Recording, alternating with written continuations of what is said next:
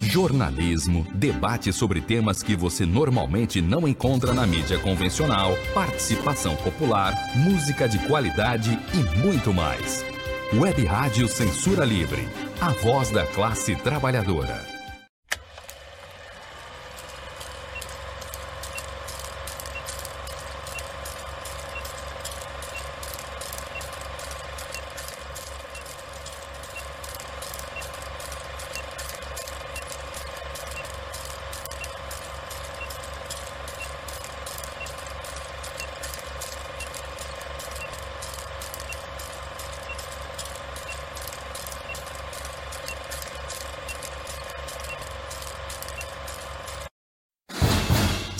Cinema Livre.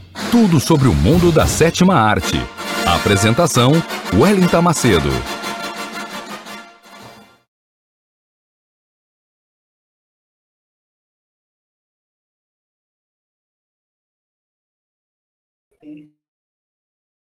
Já entramos caindo. Boa noite, internautas e ouvintes da Web Rádio Censura Livre, a voz da classe trabalhadora Está começando o programa que fala e traz tudo sobre o mundo da sétima arte para vocês, amantes apaixonados por cinema, assim como eu. Eu sou o Wellington Macedo, falo diretamente de Belém do Pará e esse é o seu programa Cinema Livre, o programa que fala tudo sobre os bastidores, notícias, curiosidades, os perfis dos astros e estrelas, as histórias dos grandes filmes que marcaram as nossas histórias História do Mundo do Cinema, aqui agora. Sexta-feira, 10 de março de 2023, sextou com Cinema Livre e nós vamos trazer hoje nessa edição especial gravada, portanto, você que está aí me assistindo neste exato momento, o programa é gravado, mas deixem os comentários de vocês por conta de várias atividades, né? Nós estamos gravando esse programa agora mas eu quero ler os comentários de vocês depois, porque eu assisto o programa depois, tá? Caso vocês não saibam, então quero ler, porque o tema desta semana é um tema muito especial. Nós estamos na semana do 8 de março, Dia Internacional de Luta da Mulher Trabalhadora, e o tema não poderia ser outro se não esse, né, o tema da luta das mulheres, né, do 8 de março, a luta das mulheres contra o machismo, contra a opressão. Nós trouxemos um filme nacional muito importante, que inclusive foi representante do Brasil no Oscar de melhor filme internacional.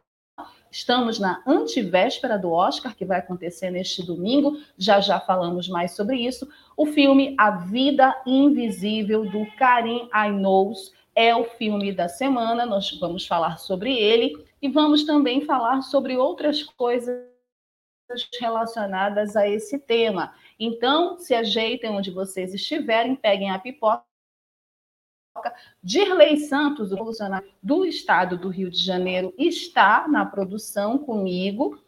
Então, vamos se ajeitar e vamos começar o programa Cinema Livre desta edição especial 8 de março, com o nosso habitual quadro de notícias, o quadro curtas e as últimas notícias do mundo do cinema para vocês.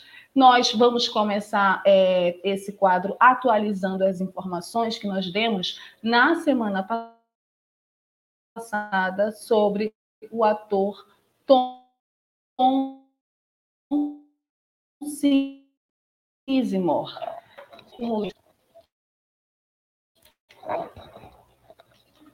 no escuro. Vamos, ator mesmo, né, quando eu dei a notícia, né, horas depois o ator faleceu. É, como disse na semana passada, havia sofrido um aneurisma cerebral, né? Tom Sizemore, ator de O Resgate do Soldado Ryan, faleceu, né, morreu aos 61 anos. As informações são do site Omelete. O ator Tom Sismo morreu na última sexta-feira, 3 de março, aos 61 anos. Ele estava internado desde o dia 18 de fevereiro, quando sofreu um aneurisma, conforme nós divulgamos aqui na semana passada no quadro Curtas. A morte foi comunicada pelo representante do ator à imprensa americana.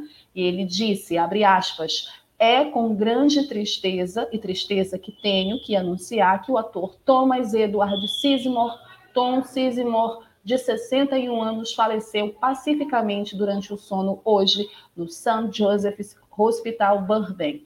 Seu irmão Paul e os gêmeos Jaden e Jacker, de 17 anos, estavam ao seu lado, fecha aspas, foi o que afirmou a declaração oficial por papéis em filmes como O Resgate do Soldado Ryan, de 1998, no qual interpretou o sargento Michael Rovati, e Proteção à Testemunha, de 1999, pelo qual concorreu a um Globo de Ouro. Ele também atuou em produções como Nascido em 4 de julho, de 1989, Caçadores de Emoção, 1991, Falcão Negro em Perigo, 2001 e Planeta Vermelho, do ano 2000. No IMDB, o ator é creditado ainda com aquela série que é dele Kid, né, e tem o Ralph Macchio, né, é, personagem, o Daniel San, é, nós já tínhamos anunciado aqui que o Tom Sizimó havia sido desenganado pela equipe médica, né? E que tinha sido colocado, inclusive para a família, a decisão pelo fim da vida do ator. É, também foi noticiado que durante é, as preparações do filme O Resgate do Soldado Ryan, o Tom Sizimó teve que passar por um processo de processo toxicológico, né? Porque ele era é, dependente químico, né, assumidamente, e que também o ator Robert De Niro teria pagado o tratamento para ele num determinado momento da carreira, da vida dele. É, então, ele era muito querido, era um ator muito respeitado e muito conhecido e muito competente, e infelizmente é, veio a falecer. É isso, nossos sentimentos aos fãs do Tom Sizemore, que ele descanse em paz. Vamos seguir então com o quadro curtas, né? Saindo dessa notícia triste. É, para o nosso cinema nacional. Documentário. Documentário com estudantes de escola municipal de Porto Alegre vence prêmio nacional de cinema gente, muito bacana quando a gente consegue fazer ganhar premiações, né? O documentário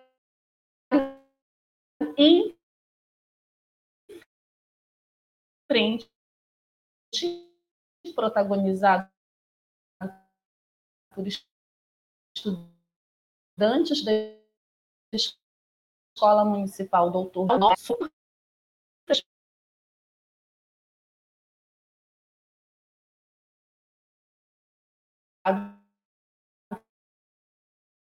foi anunciado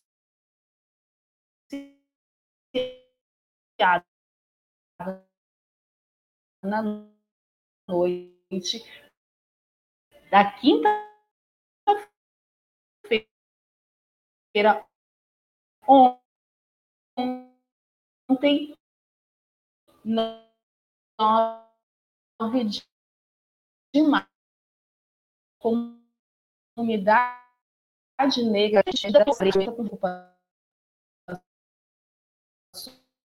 com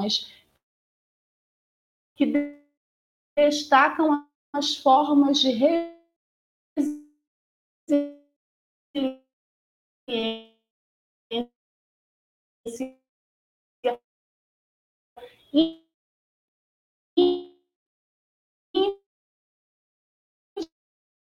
individuais e coletivas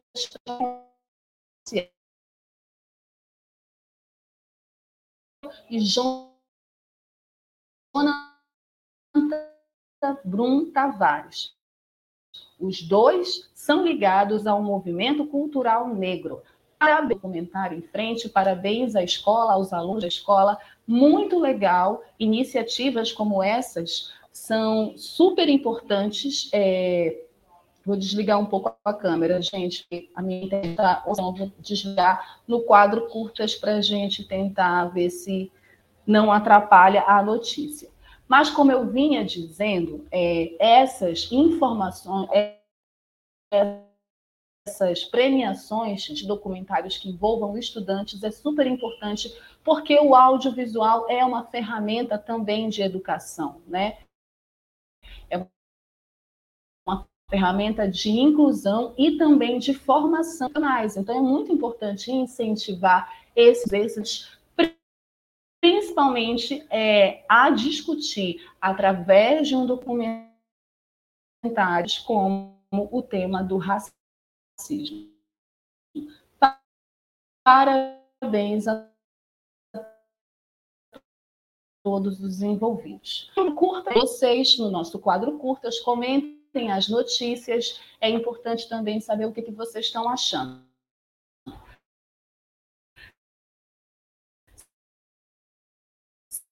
Seguindo aqui o nosso documentário, estamos na antivéspera da maior agora, domingo, dia 12 de março, e na categoria Melhor Filme Internacional, esse filme que está aparecendo agora, Argentina 1985, é o grande favorito. E está todos dando apostando que ele vai ganhar. Eu vou ficar muito feliz se ele ganhar, porque é um filmaço, merece. Mas ele não está só no Oscar, ele também está mais premiação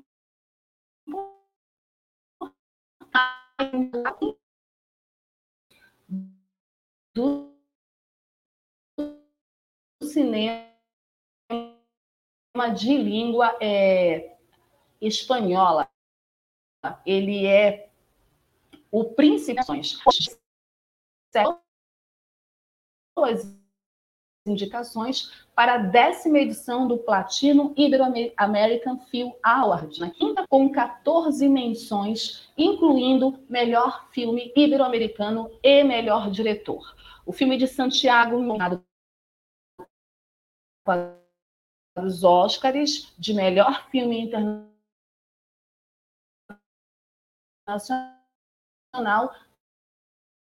também merece menção além do, do, do Argentina 1985, segue o filme espanhol As Bestas, o filme mexicano Bardo, Falsa Cloca de Essa seleção para ir para o Oscar não foi escolhido. Eu adoro esse filme, recomendo.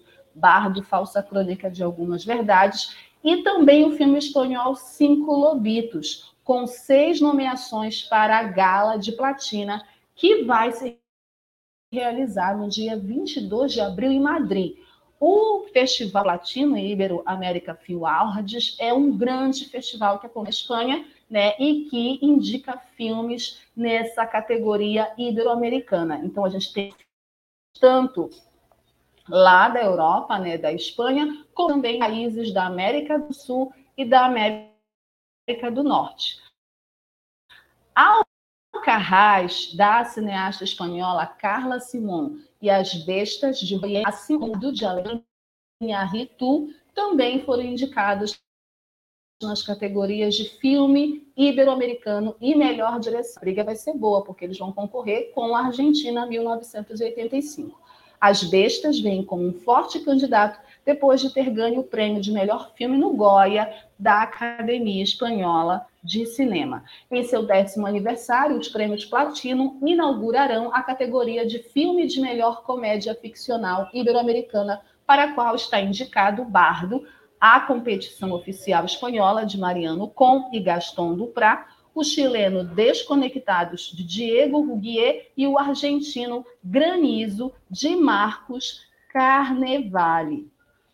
E quanto à melhor atuação masculina, né, é, o Ricardo Darim está concorrendo. Ele está indicado na, na atuação e na sessão de melhor documentário foi indicado o filme uruguaio Bosco, de Alicia Cano Menoni, o paraguaio Eame, de Paz e Ensina, a coprodução cubano-espanhola El Caso Padilla, de Pavel Giroldi, o guatemalteco El Silêncio del Topo, de Anaís Taracena, e o chileno Meu País Imaginário, de Patrício Guzmán. Vamos ficar de olho nessa premiação, dos prêmios Platino Ibero-Americano. Vamos ficar de olho em Argentina 1985, que está papando prêmios em vários festivais internacionais e que agora, é, domingo, tem a chance de dar à Argentina o seu terceiro Oscar. A Argentina será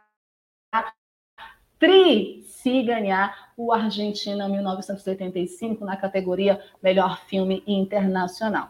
Vamos ver. E claro que eu vou trazer as atualizações desse festival para vocês. Se darem ganhar também algum prêmio, estarei aqui informando. Porque sou fã assumida de Ricardo Darim. Seguindo, seguir com as notícias, vamos falar de Oscar gente. É isso, estamos falando de Oscar desde começou o programa, porque o Oscar é o maior prêmio da indústria do cinema e é um prêmio político também. O Oscar rejeita de novo pedido de Zelensky para aparecer na cerimônia, com informações do portal Veja. Desde que a guerra entre Rússia e Ucrânia irrompeu há pouco mais de um ano, o presidente ucraniano vem maneiras de dialogar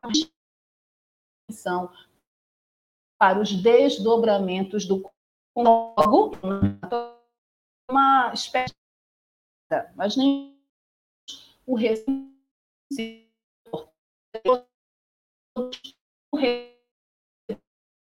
de braços abertos, tentou com muitos de cerimônia do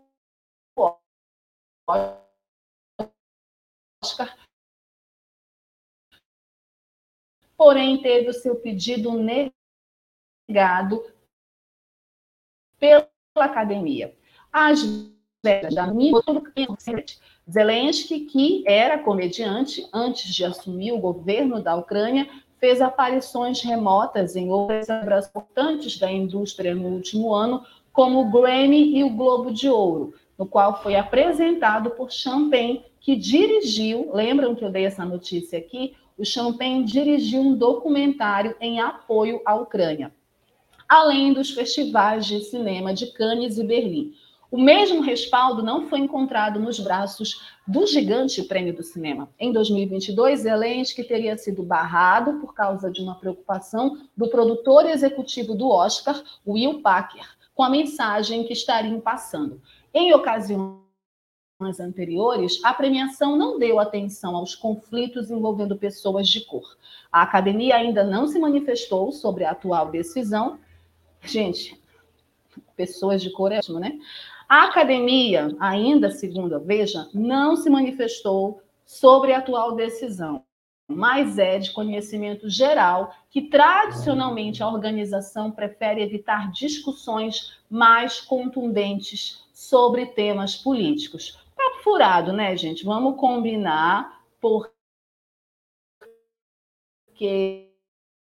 acaba que um prêmio que envolve a política é, e lá na cerimônia, muitos artistas que vão apresentar prêmios, principalmente os apresentadores, fazem comentários políticos. É, é, é, essa decisão nesse assunto, os Estados Unidos apoiam né, a, a Ucrânia, apoiam o Zelensky, e a academia quer fingir de neutra, mas, na verdade, é, quando ela nega, ela acaba também tomando uma posição política. Né? Mas, assim, tem muita hipocrisia é, por trás de todo. Coloque aí nos comentários de vocês a opinião de vocês, se vocês acham que o Oscar tem que é, trazer políticos também para é, colocar suas posições, enfim. Cinema é política, cinema é tem essa dissociação, por mais que muita gente defenda. E não existe neutralidade em relação à guerra, em relação a tudo, uma posição política, porque o Oscar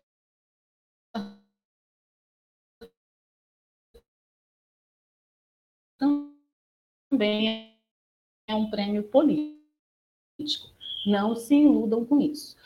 Vamos... Ainda estou me recuperando de uma gripe. Essa notícia. Só um momento, gente. Essa notícia é a notícia do cinema, é uma notícia que o cinema na Cinema Nacional, muita gente ficou muito feliz, tem a ver com um grande trabalho audiovisual que parece falando da compadecida. Sim, o Alto da Compadecida, segundo informaram vários veículos de comunicação, vai ter uma continuidade. Só que essa continuidade ela vai se dar numa série. Sim, então vamos ter de volta elenco, né? Porque alguns atores do elenco original é, já faleceram, como o Rogério Cardoso. Vamos ter a volta dos Maravello e Matheus Nastergaile. É, tem uma questão, né, segundo o Guel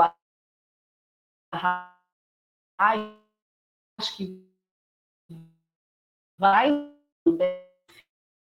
tem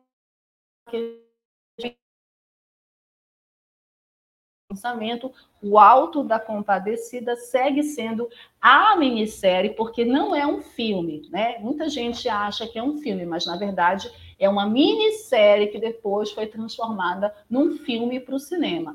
Essa minissérie, ela ainda é a de maior sucesso na história da TV Globo, que foi quem produziu é, essa minissérie, né? Após sua estreia em 1999, foi transformada em longa por Guel Arraes, um de seus roteiristas e diretores, com informações do portal Música e Cinema.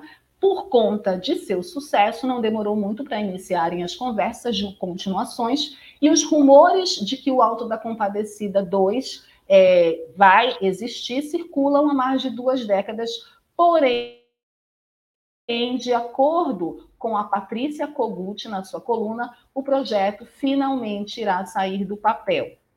Então, eles estão. É, esse projeto é de um filme, porém a ideia é que ele também vire uma série na Globo, é isso, né? Série e filme estão ali né, é, relacionados. As filmagens estão previstas para julho, mas tudo ainda é muito incerto por conta das agendas, como eu falei para vocês, principalmente a agenda do Celton Mello, destacou a jornalista. Guel Arraes, segundo o portal Música e Cinema, irá retornar como diretor do filme, assim como em 2000. O cineasta assinará o roteiro e fará parte da produção, que deve ganhar novas informações em breve.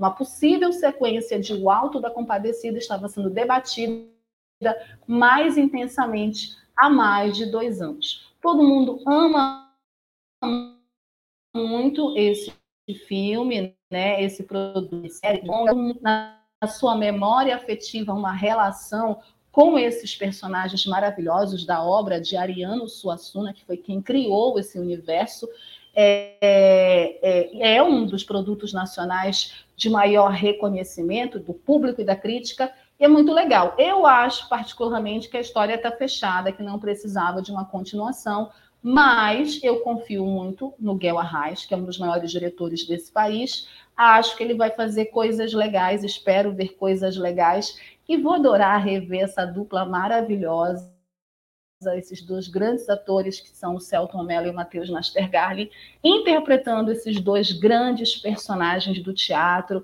e do audiovisual, Chicó e João Grilo. Vamos esperar, porque vamos trazer muitas notícias sobre o Alto da Compadecida aqui no Cinema Livre. Mas é isso, com essa notícia a gente finaliza o nosso quadro Curtas, com as últimas notícias do mundo do cinema. Vamos para um rápido intervalo. A internet não está legal hoje, então peço desculpas desde já vou ficar desligando a câmera se for necessário para a gente poder seguir com o programa. A gente vai para um rápido intervalo. Na volta, a gente vai falar do tema da semana, a luta das mulheres contra o machismo, com o filme A Vida Invisível. Já volto. Jornalismo, debate sobre temas que você normalmente não encontra na mídia convencional, participação popular, música de qualidade e muito mais. Web Rádio Censura Livre, a voz da classe trabalhadora. Acompanhe a programação da Web Rádio Censura Livre no site www.clwebradio.com, no aplicativo exclusivo para ouvir rádio no celular, tablet e Smart TV.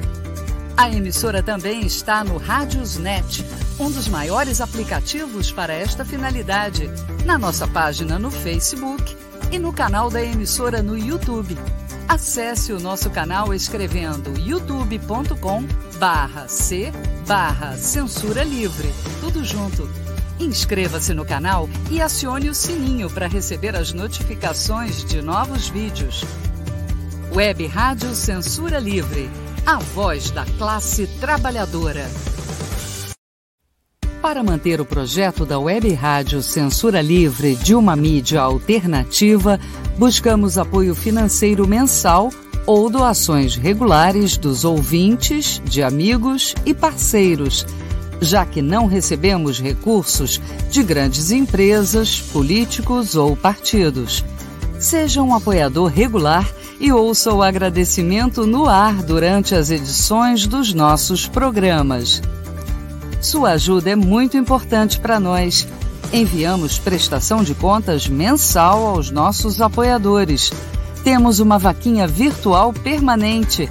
Anote o endereço virtual apoia.se barra clwebradio apoia.se barra clwebradio Saiba mais sobre a emissora no WhatsApp 21 96553 8908. Web Rádio Censura Livre, a voz da classe trabalhadora. Para ajudar a Web Rádio Censura Livre, anote os dados da nossa conta. Banco Bradesco, agência 6666 conta corrente número 5602, dígito 2. Se preferir, nosso Pix é 32 954 696 0001 81. Somos uma emissora sem fins lucrativos e as contribuições são para pagar os custos de manutenção e transmissão. Desde já agradecemos a sua ajuda. Web Rádio Censura Livre, a voz da classe trabalhadora.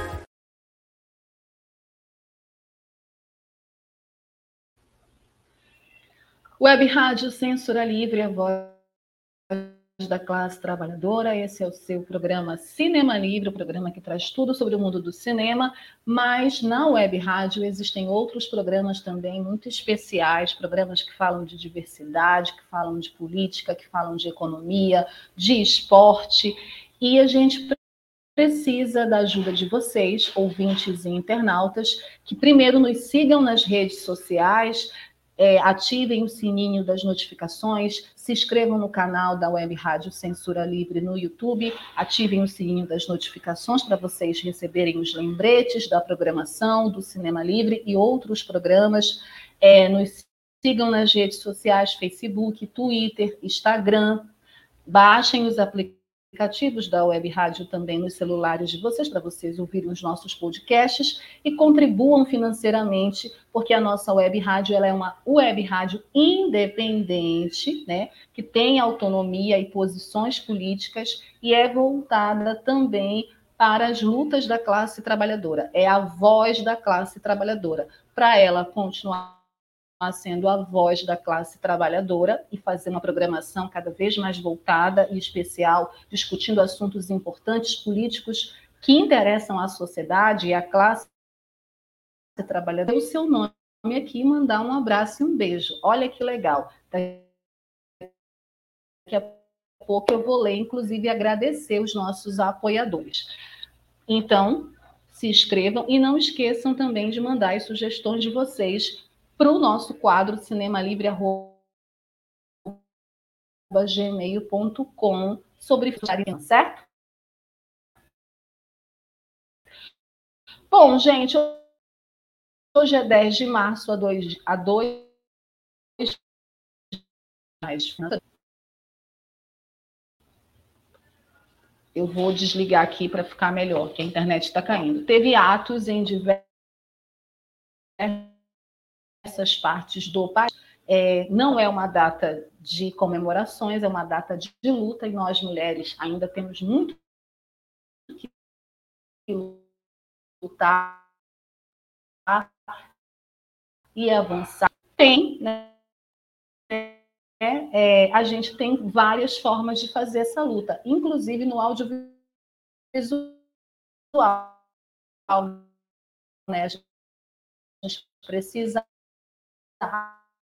avançar em muito nas nossas conquistas no audiovisual, ter mais ela, o seu machismo, não indicando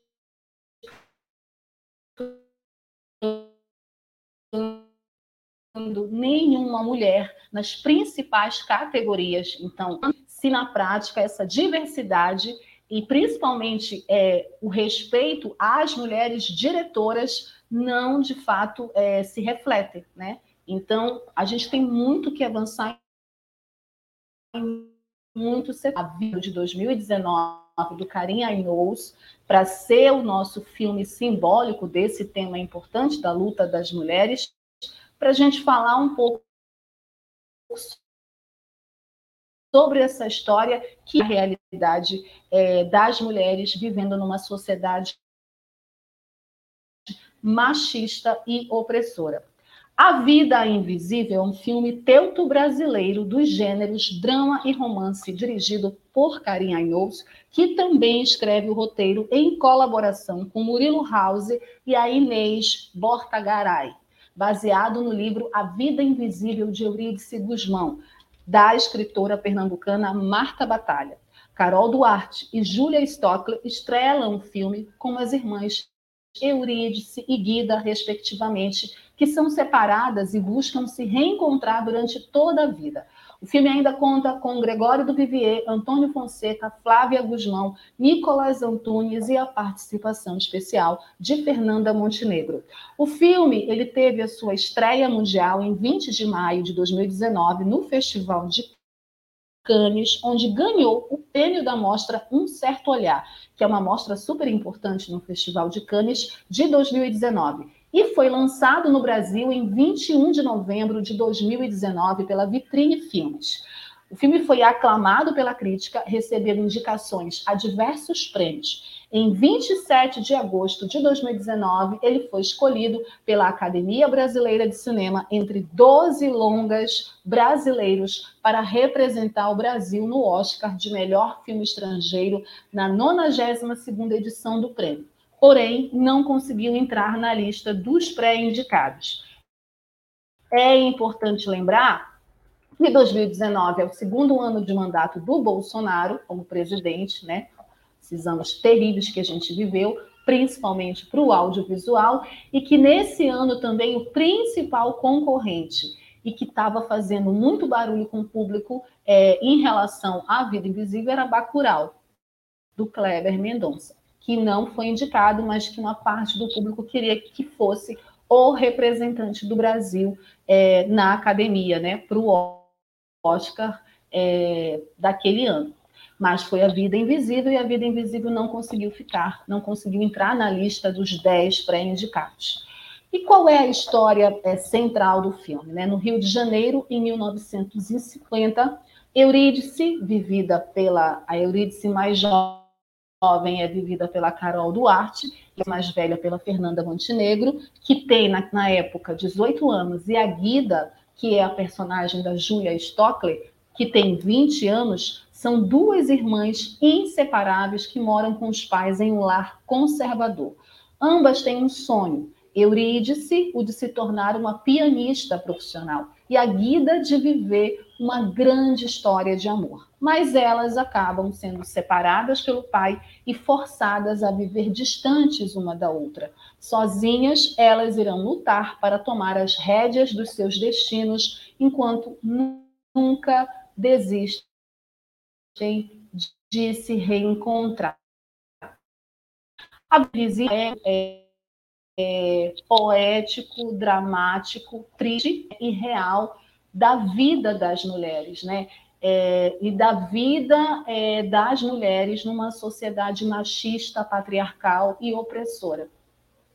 Eu gosto de pensar como uma metáfora, é, porque muitas mulheres, principalmente as mulheres pobres, né, as mulheres que não têm condições sociais é, e não têm escolhas, inclusive, elas são invisibilizadas, elas não existem, não são vistas, inclusive, como seres humanos. Então, eu gosto de pensar nessa coisa do invisível como uma metáfora simbólica de como as mulheres são invisíveis para toda uma sociedade, né? E essa história é, da Guida e da Eurídice é história que acaba tindo, porque a gente já tem, ao longo da história do cinema, é, irmãs que são separadas e que também lutam a vida toda para se reencontrar. Que a gente, inclusive, já falou aqui, é A Cor Púrpura, que também é um romance adaptado para o cinema. Né? É, lá naquele filme Lá naquele filme, a gente tem é, a história de duas irmãs que foram separadas. E tem essa semelhança com o filme A Vida Invisível. Mas a Vida Invisível, ela vai trabalhar mais essa questão dessa relação patriarcal, né? que é mostrada de forma muito negritada tanto nos diálogos, no texto, então o texto ele é muito forte né, no filme, ele é uma presença muito forte. Esse, esse lar conservador que representa toda essa opressão que as duas irmãs vivem, e também nas situações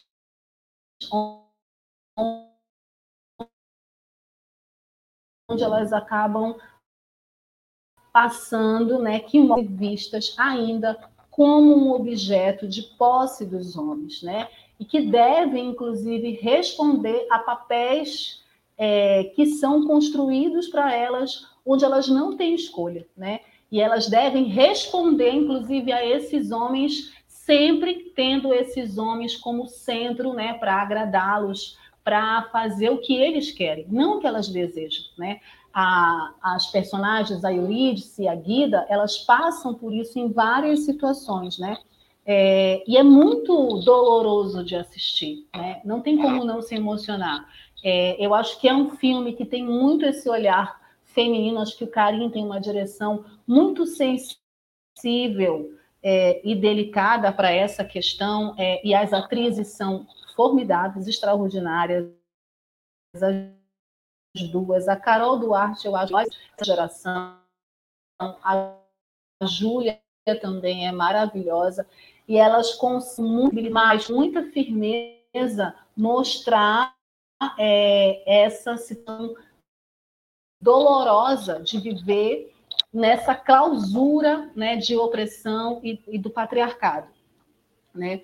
Então, é um filme que trabalha muito essa, essa discussão da opressão da mulher e de como, ao longo dos anos, né, nessa linha de tempo, nessa jornada, elas vão lutando não só para se reencontrarem, é, mas também para se reencontrarem consigo mesmas né, e não desistirem daquilo que elas querem fazer. É, tecnicamente, o filme tem uma fotografia belíssima, uma arte belíssima, tem uma reconstrução do cenário na década de 50, né?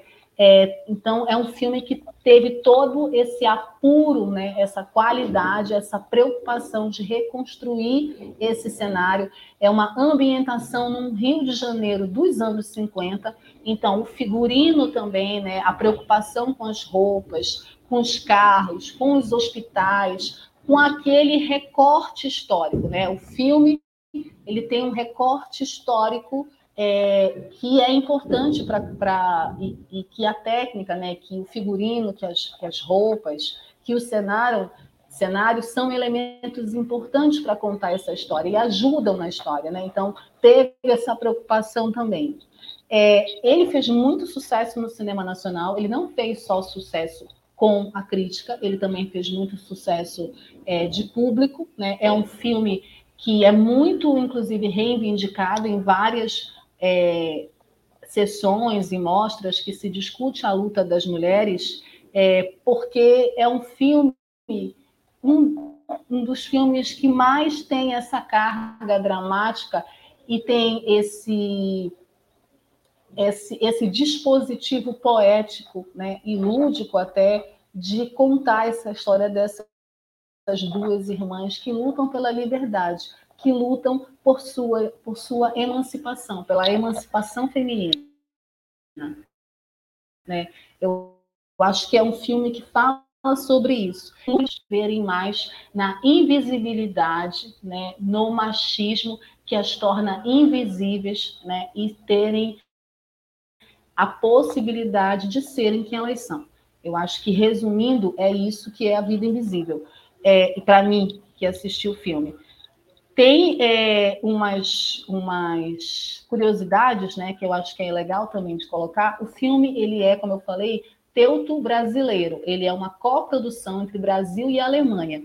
Ele foi realizado em parceria entre o Canal Brasil, a Pola Pandora, a Phil Productions, RT Features e a Sony Pictures. É, o Karim Ainous, ele dirigiu, e esta é a segunda parceria dele com o produtor Rodrigo Teixeira. Ele também havia produzido outro filme do Ainous, O Abismo Prateado, maravilhoso, adoro esse filme. E esse filme, como eu disse, é uma adaptação do romance A Vida Invisível, de Eurídice Guzmão, que foi publicado em 2016, que trata exatamente disso, o machismo estrutural e a sua interferência na vida feminina como isso causa né, danos na vida das mulheres. Durante a elaboração do roteiro, o diretor do filme realizou uma série de entrevistas com mulheres na faixa etária de 70 a 90 anos, onde foi perguntado a elas sobre as suas primeiras experiências sexuais, o casamento e a vida privada. Gente, muito deve ter sido muito interessante essa experiência de entrevistar essas mulheres. Ele deve ter ouvido muitas histórias fortes.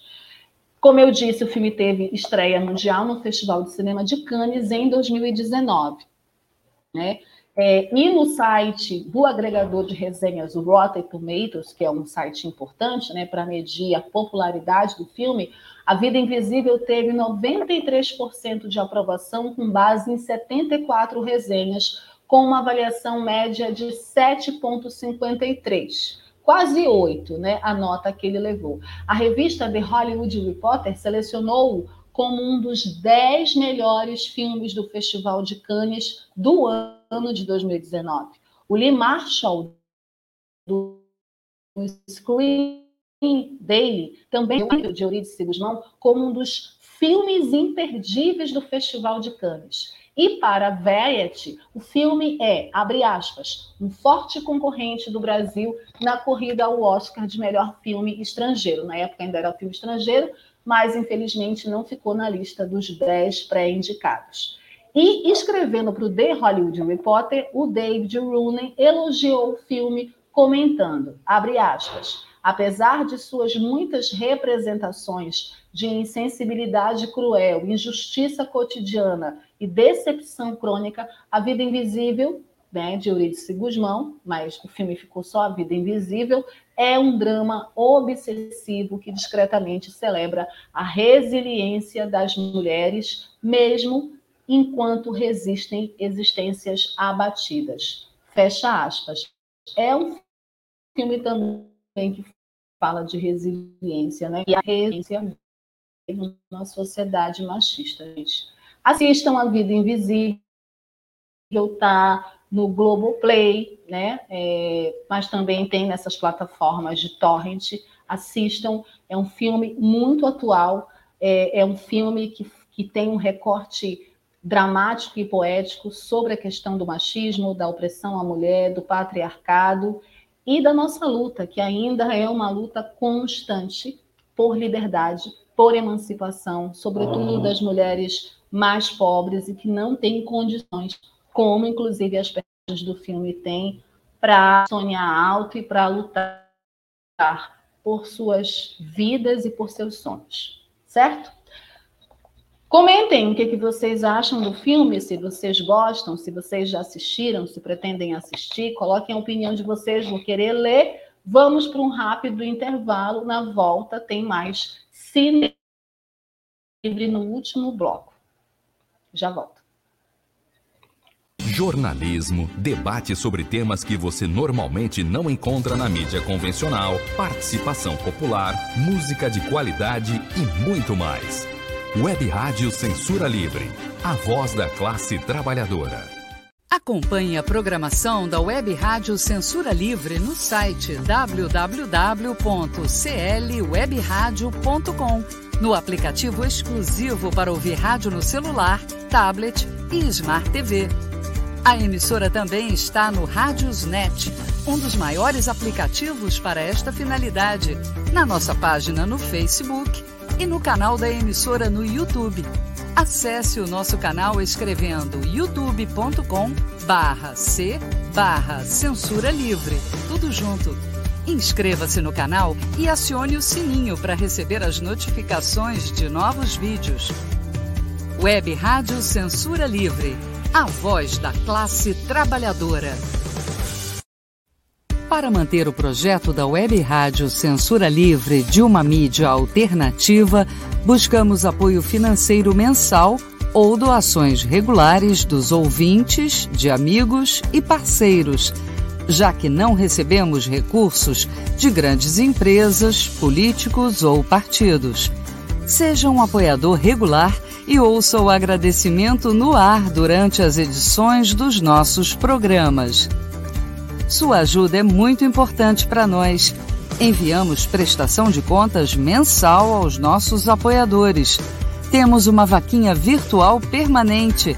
Anote o endereço virtual apoia.se barra clwebradio apoia.se barra clwebradio Saiba mais sobre a emissora no WhatsApp 21 96553 8908. Web Rádio Censura Livre, a voz da classe trabalhadora. Para ajudar a Web Rádio Censura Livre, anote os dados da nossa conta. Banco Bradesco, agência 6666. Conta corrente número 5602, dígito 2. Se preferir, nosso Pix é 32 954 696 0001 81.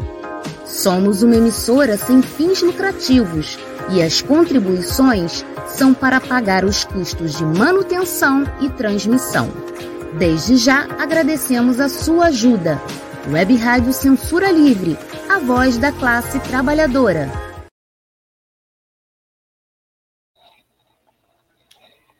E nós vamos agora agradecer os nossos apoiadores, aqueles que estão já nossos parceiros super importantes, né? Nós agradecemos a contribuição. Não esqueçam, façam um Pix, né? Tá aí a nossa chave Pix, apoiem o projeto da Web Rádio Censura Livre, a voz da classe trabalhadora. Agradecemos aos apoiadores Antônio Felipe, Cláudio Tunai, Bola Viva, Daniele Burnia, Deusa Volpe, Gelta Xavier, Raoni Lucena, Simone Terra, Terezinha Peçanha e Wendel Setúbal. Muito obrigada. Um beijo e um abraço a todos vocês. E sigam apoiando,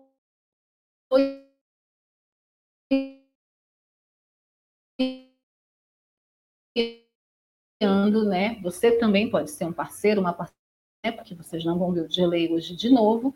E também Deixem os comentários de vocês. Na semana que vem vai ter edição ao vivo, tá? Que eu estou com saudade disso, inclusive da emoção da edição ao vivo. Mas vamos seguir aqui no programa Cinema Livre, com tudo sobre o mundo do cinema. Acabamos de fazer a análise do filme A Vida Invisível, né? Um filme super importante sobre a luta das mulheres contra o machismo, contra a sociedade patriarcal né? Falamos um pouco sobre isso e vamos continuar, porque o nosso quadro Dicas, eu trouxe cinco filmes muito importantes e bacanas que vão falar também desse aspecto da luta das mulheres contra o machismo de diversas formas. Consegui resgatar esses filmes, achei muito da hora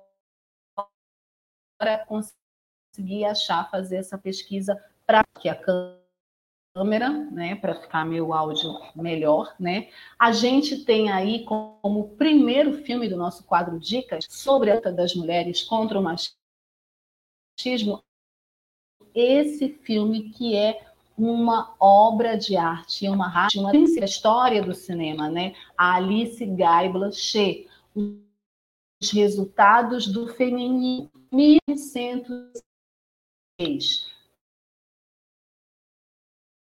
Bem, e esse filme, ele é muito emblemático e ele é muito simbólico. Ele foi dirigido pela Alice Guy Blanchet, é um filme francês, ele tem seis minutos, é um filme mudo. E ele mostra situações satíricas resultantes da emancipação da mulher.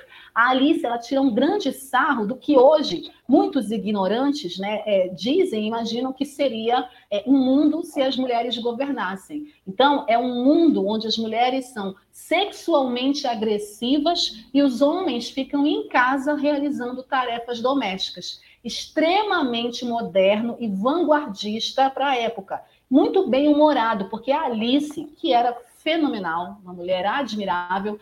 Ela já via naquela época, já tinha toda essa discussão, né? É, sobre a emancipação da mulher, sobre a luta contra o machismo, e ela é, já também trabalhava essa questão de que, na verdade, é, inverter o jogo, né? inverter os papéis, é, também seria uma forma de denunciar o machismo. Então, ela mostra mulheres agressivas sexualmente, justamente porque esse é o comportamento típico masculino dentro dessa sociedade machista. E bota os homens em casa realizando tarefas domésticas, porque com o surgimento da propriedade privada e o homem, né, vindo para o centro do poder, né, sendo o falo, o centro da sociedade, as tarefas, nós mulheres fomos jogadas é, para as tarefas domésticas, né? O matriarcado acaba, né? Que é uma grande derrota, né? Inclusive, Engels vai falar sobre isso no livro A Origem do Estado, da Família e da Propriedade Privada. Fica a dica para quem ainda não leu esse livro. É, então, os homens ficam em casa realizando as tarefas domésticas exatamente porque foi esse o papel que a sociedade machista é, dentro do capitalismo, daquela fase do capitalismo, nos reservava e nos reserva até hoje em muitas situações. Então, esse filme é fenomenal, seis minutos, eu acho que tem no YouTube, se vocês tiverem curiosidade de assistir, os resultados do feminismo, Alice Guy Blanchet, de 1906, um filme mudo engraçadíssimo. Nossa primeira dica do nosso quadro Dicas de Filmes que debatem a luta das mulheres contra o machismo. O segundo filme também é uma outra raridade, gente. É um outro filme que eu achei muito interessante para trazer para vocês. É A Sorridente Madame Boudot. Estou boa no francês, peço desculpas se eu estiver falando errado. Mas A Sorridente Madame Boudot é um filme francês de 1923 da Germaine época do cinema mudo, que também vai abordar essa questão da luta das mulheres contra o machismo. A Germane Dulac, ela dirigiu esse filme em 1923 e é um dos primeiros filmes considerados feministas, quando essa palavra ainda nem estava em uso, assim como a gente conhece. A Sorridente Madame Boudot é a história de uma mulher amorosamente inteligente, presa em um casamento abusivo. Muitos estudiosos consideram um marco feminista no cinema, principalmente por causa da sua exploração do desejo feminino.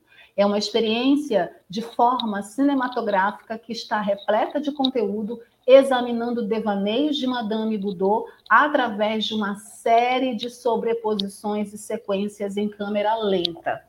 E ele permite que o espectador a explorar uma perspectiva feminina que é um tanto emocional e transgressora.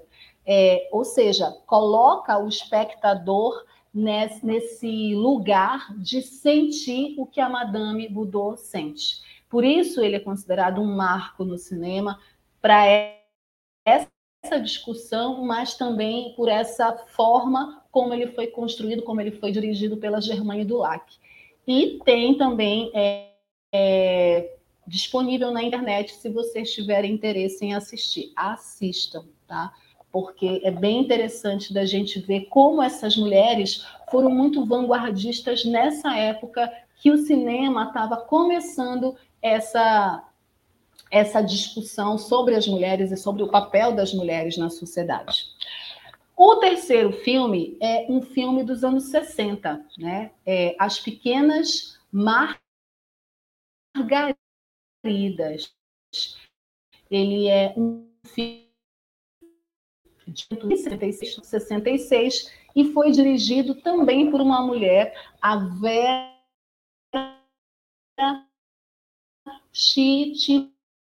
Chitilo é, Margaridas ele também vai tratar desse retrato, desse universo feminino das mulheres, é, e ele vai é, pegar como pano de fundo a história de um bombardeio. Sob o bombardeio de um velho mundo dominado por forças masculinas e engrenagens vermelhas de liberdades impossíveis, surgem duas jovens moças em cores berrantes, resmungando sobre os dilemas da vida dedo no nariz, nota torta no trompete, uma parede em ruínas desaba. A conclusão do papo denota a anarquia que se estende por cada imagem desse filme que é tcheco, né? E ele faz uma mensagem que resumidamente é: se tudo vai mal no mundo, também seremos mais. Eu adorei essa mensagem. Se tudo vai mal no mundo, também seremos mais. Até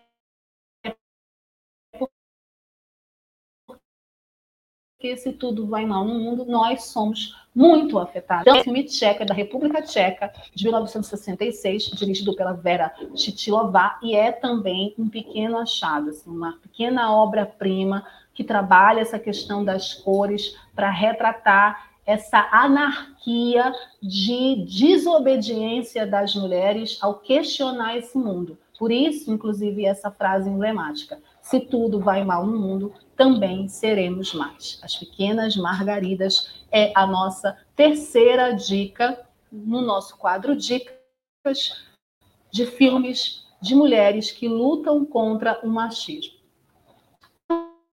Nossa quarta quarta dica é um filme de 1975 de uma das minhas diretorias, é, da Nouvelle Vague, né, o grande nome feminino, chama Bardil. O filme é das mulheres. A Inês Bardil é maravilhosa, suspeita para falar dela, ainda quero fazer um cinema livre só da Inês Vardar, falar da Inês Vardar é, e falar dos filmes dela, porque ela era muito feminista é, nos seus filmes, ela era muito ativista nessa discussão das mulheres. E esse filme, Resposta, das mulheres é um filme dos anos 70, 1975, e ele fala, ele começa com uma pergunta. Ele é um filme de oito minutos, tá? Ele é bem curtinho.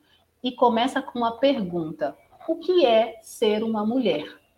E essa foi uma proposta de um canal de televisão francês a várias mulheres cineastas. E aí é, a Agnès Varda foi uma das cineastas procuradas e ela construiu o que a gente chama de cine panfleto, é, que é uma das respostas possíveis no que diz respeito ao que ela vai discutir, que é o corpo das mulheres, o nosso corpo, do qual se fala tão pouco quando se fala da condição feminina. Nosso corpo objeto, nosso corpo tabu, nosso corpo com ou sem seus filhos, o nosso sexo, etc. Tudo isso é a resposta das mulheres que a Agnès Varda vai tratar nessa, nessa obra é, nessa película. Como viver o nosso corpo? Como o nosso, como viver o nosso sexo, né? A Agnès Varda é, mostra isso, né? Ela faz essa pergunta e responde essa pergunta ou tenta responder. Maravilhosa, sim, suspeita para falar, assistam Resposta das Mulheres, Agnès Varda, filme francês de 1975.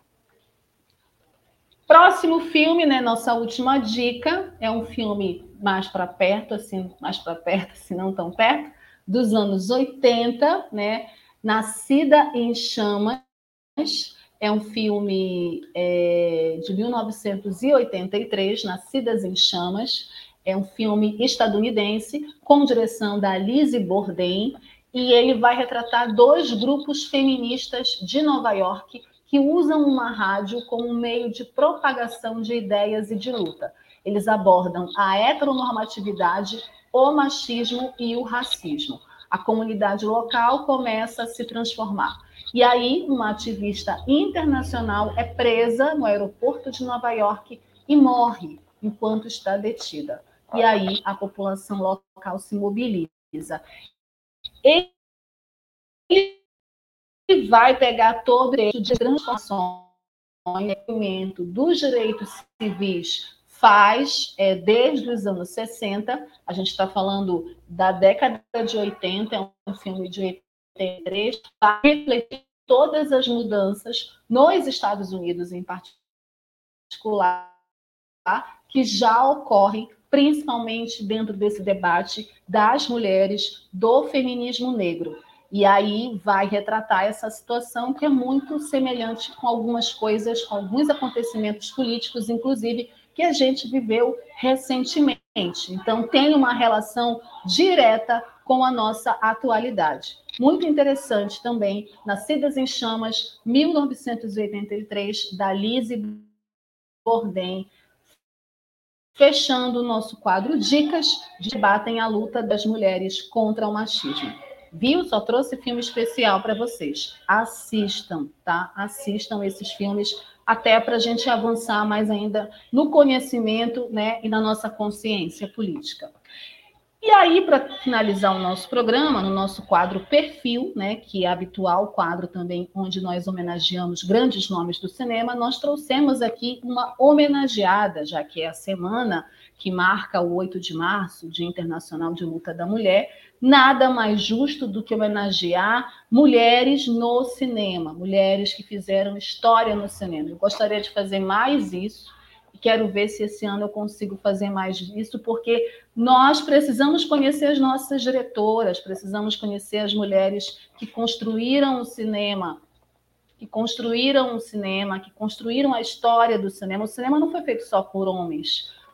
Homens foram muito importantes, mas ele também foi feito por mulheres, mulheres de diversas etnias, de diferentes países. E aqui no Brasil, é, ainda existe uma invisibilidade em relação às diretoras de cinema. E aí a gente quer ver se consegue avançar e tornar visíveis essas mulheres. E Norma Bengel é a nossa homenageada, porque é uma, dos, é uma das maiores estrelas do nosso cinema, uma das maiores artistas que nós tivemos no país, e é a nossa homenageada no nosso quadro Perfil de hoje. Norma Aparecida Almeida Pinto Guimarães Dáurea Bengel, olha só esse nome todo pomposo dela. Ela nasceu no Rio de Janeiro em 21 de fevereiro de 1935 e faleceu, infelizmente, também no Rio de Janeiro em 9 de outubro de 2013. Ela foi uma atriz, cineasta, produtora, cantora e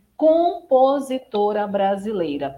Considerada uma das maiores musas do cinema, do teatro brasileiro nas décadas de 50, 60 e 70.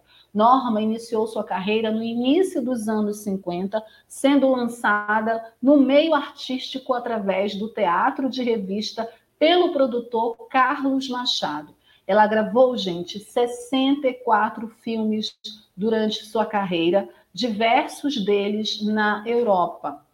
Ela foi muito importante para o cinema é, ser conhecido do grande público, não só aqui no Brasil, né? O cinema nacional ser reconhecido não só no Brasil, mas também lá fora. E a, a Norma, ela era filha única do Christian Frederic Bengel, que nasceu em Antuérpia, na Bélgica, e era filho de um pai alemão e uma mãe belga, e também da brasileira, a mãe dela era brasileira, era Maria da Glória Guimarães, de tradicional e abastada família de origem portuguesa, com elementos indígenas e afro-brasileiros. Elementos indígenas e afro-brasileiros é legal são elementos, né? não são pessoas que fazem parte da história da família dela. Bom, seus pais haviam se casado no ano anterior a seu nascimento, mas depois viveram um relacionamento conturbado. A Norma viveu desde a infância até meados dos anos 60 em um apartamento na Avenida Copacabana. Ela iniciou os estudos na Escola Municipal Marechal Trompovski, e com a separação dos pais, a sua avó paterna a matricula no Colégio Interno de Freiras Alemães Nossa Senhora de Piedade, de onde tempos depois era convidada a se retirar. convidada a se retirar é ótimo. Devido a atos de indisciplina. No começo dos anos 50, a Norma iniciou sua carreira como modelo e manequim da Casa Canadá e Casa Imperial. A sua beleza chamou a atenção e em 1954 ela passou a atuar no teatro de revista com o espetáculo Fantasia e Fantasias de Caribé da Rocha. E quando que ela começa a trabalhar no cinema? Durante a década de 60, ela faz muito sucesso no cenário musical. Ela vai cantar em shows do Tom Jobim, do João Gilberto, né? Ela fazia é uma caricatura da Brigitte Bardot, né? Ela começa a ser a principal vedete dos espetáculos do Carlos Machado, já se firma como uma cantora. Ela estreia no cinema ao protagonizar essa caricatura da Brigitte Bardot no filme O Homem do Sputnik, de 59, de Carlos. E no mesmo ano ela grava o primeiro LP dela, denominado O Norma. Durante a década de 60, ela faz sucesso no cenário musical, canta nos shows do Tom Jobim, do João Gilberto, do Vinícius de Moraes, do Roberto Menescal. Ela acaba sendo uma das primeiras cantoras a gravar composições inéditas do Tom Jobim. Na televisão, ela apresentou um programa semanal sobre MPB, dirigido por Abelardo Figueiredo, da TV Tupi. Ela participou também dos programas Carrossel e Noite de Gala na TV Rio. O longa-metragem que consagrou a Norma Bengel no Brasil é Os Cafajestes. Esse filme, que é considerado um dos principais filmes do nosso cinema nacional, é de 1962, foi dirigido pelo Rui Guerra e no qual ela protagoniza a primeira cena de nu frontal do cinema brasileiro. Obviamente que hoje, gente, a gente não teria uma cena como essa no cinema pela discussão, inclusive, que envolve a questão do corpo da mulher, né? A exploração do corpo da mulher, essas discussões que no filme Feliz Natal, dirigido pelo Celton Mello, o Pedro Roso trouxe, porque também nesse filme tem uma cena de nu lá, com uma personagem. Mas é, a Norma ela foi vanguardista numa época de muita censura e de muito conservadorismo. Então ela protagoniza essa cena de no frontal nesse filme, que a tornou alvo de grande perseguição dos setores conservadores. Ela sofreu ataques da igreja e da organização Tradição, Família e Propriedade. Hum, imagina isso, gente. Então, a Norma Bengel, ela sempre foi também essa mulher à frente do seu tempo, que enfrentou essa sociedade machista, patriarcal, conservadora. Né? Em 61, a Bengel estreou no Teatro Dramático. Na Itália, a Bengel conheceu o ator Gabriele Tintin, que se tornou seu marido, quando eles casaram em uma igreja, cenográfica fotográfica nos estúdios da Veracruz, ela casou nos estúdios da Veracruz, gente. Olha como essa mulher era do cinema. E ela casou durante as filmagens de Noite Vazia, de 1964, do Walter Hugo Cury. Em 65, ela participou de algumas produções em Hollywood, como o projeto piloto da série The Cat, da NBC. Gente, ela fez muitas coisas no Brasil e fora do Brasil. Ela criou a NB Produções e ela acabou se lançando na produção e também na direção cinematográfica, realizando curtas-metragens como Maria Gladys, uma atriz brasileira de 1980, Banco de Yansan, também de 1980, e Maria da Pena, também do mesmo ano. Em 1988, ela estreou na direção de longas metragens, com o filme Eternamente Pagu, que eu gosto muito desse filme. Foi um dos filmes que eu comecei a ver, os primeiros filmes que eu assisti do cinema nacional. Esse é um filme de 1988, foi a primeira vez que eu ouvi falar da Pagu, da Patrícia Galvão. E é né? Vida produziu e dirigiu o Guarani, de 1996, também assisti, a adaptação do clássico literário de José de Alencar. Ao contrário de seu longa-metragem anterior, o filme O Guarani foi duramente criticado e não obteve bilheteria expressiva, além de acarretar problemas com a prestação de contas. Assim como Guilherme Fontes teve esses problemas, a Norma Bengel também teve com essa superprodução de Guarani. Foi um filme que foi muito criticado, deu muita polêmica na época, muita confusão envolvendo essa questão de dinheiro. As suas produções cinematográficas seguintes foram os curtas-metragens O Rio, de Machado de Assis, que eu adoraria assistir, Mulheres no Cinema Brasileiro, de 2000, Maria Lenk, de 2004, e a Trilogia das Pianistas, de 2005. No teatro, ela participou das peças O Relato Íntimo de Madame Shakespeare, 2007, Vestido de Noiva, 2007 e Dias Felizes, 2010. Na Rede Globo, ela integrou o elenco do programa escutou uma lá da cá entre 2008 e 2009 e fez muitas novelas também.